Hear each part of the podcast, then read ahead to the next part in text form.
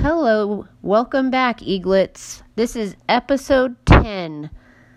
This week we are going to be focusing on narrative nonfiction text. Narrative nonfiction texts use narrative stories to present factual information. While the characters aren't real people, the events or lessons are based on facts.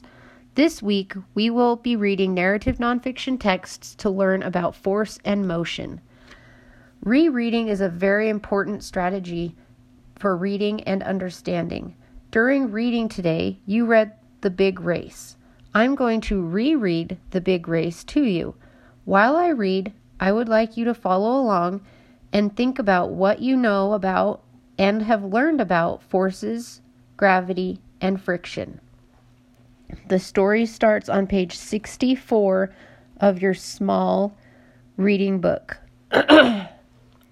The Big Race. Alex and Liam planned to build a car for the Soapbox Derby. As a result of their inquiry into how to build a fast car, they had come to the Science Museum today for answers. Last week, Alex's mother had called one of the museum's scientists. When they walked into the museum, a woman in a lab coat and inline skates zoomed up and greeted them. Hi, I'm Clara. Are you the boys who want to know what will make a car go fast?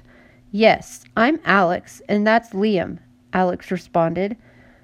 Why are you wearing inline skates, Clara? Liam asked. I'm a champion skater, Clara claimed, doing a spin. Then she whispered, That's not my true identity. I'm a scientist. Skates make me make it easier to get around. Follow me. It's about speed. Welcome to our On the Move exhibit, Clara announced as they entered a large room. So tell me about the race.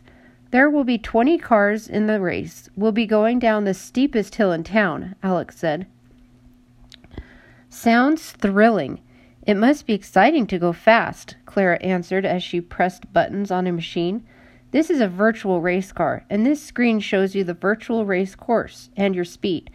Speed is the distance an object moves in a certain amount of time. Forces at work. Alex and Liam climbed into the machine. Each seat had a steering wheel and a screen in front of it. Clara said, Since you want to build a fast car, you need to know about forces and how they affect motion. What's a force? asked Liam.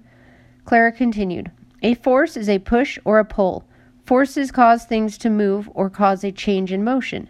When I apply a big enough force on an object, like this stool, it moves. If the two objects are exactly the same, the object that receives a bigger force will accelerate or increase its speed, Clara said, pushing two stools at the same time. Which stool received a bigger force? Clara asked. The one on the right. It went farther, said Liam. So, giving your car giving our car a big push at the top of the hill will cause it to accelerate and go faster? Alex summarized.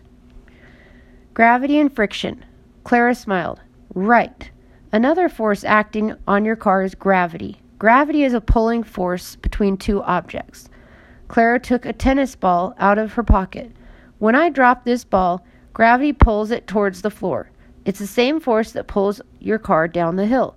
So, a big push gives us an advantage over other cars, and gravity will keep us going. How do we stop? Liam asked. You'll need friction.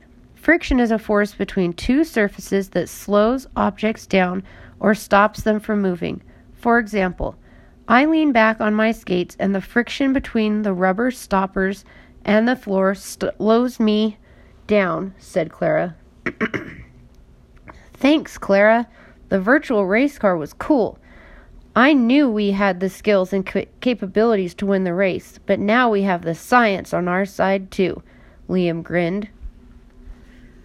All right. Now that we've reread the story, I want you to take the next five minutes to write in your writing bind the writing section of your binder about what you know about forces, gravity, and friction. Write for the entire five minutes and when you finish, share what you have written with somebody. Tomorrow, we will continue with learning about and practicing identifying the author's purpose. Have a great afternoon.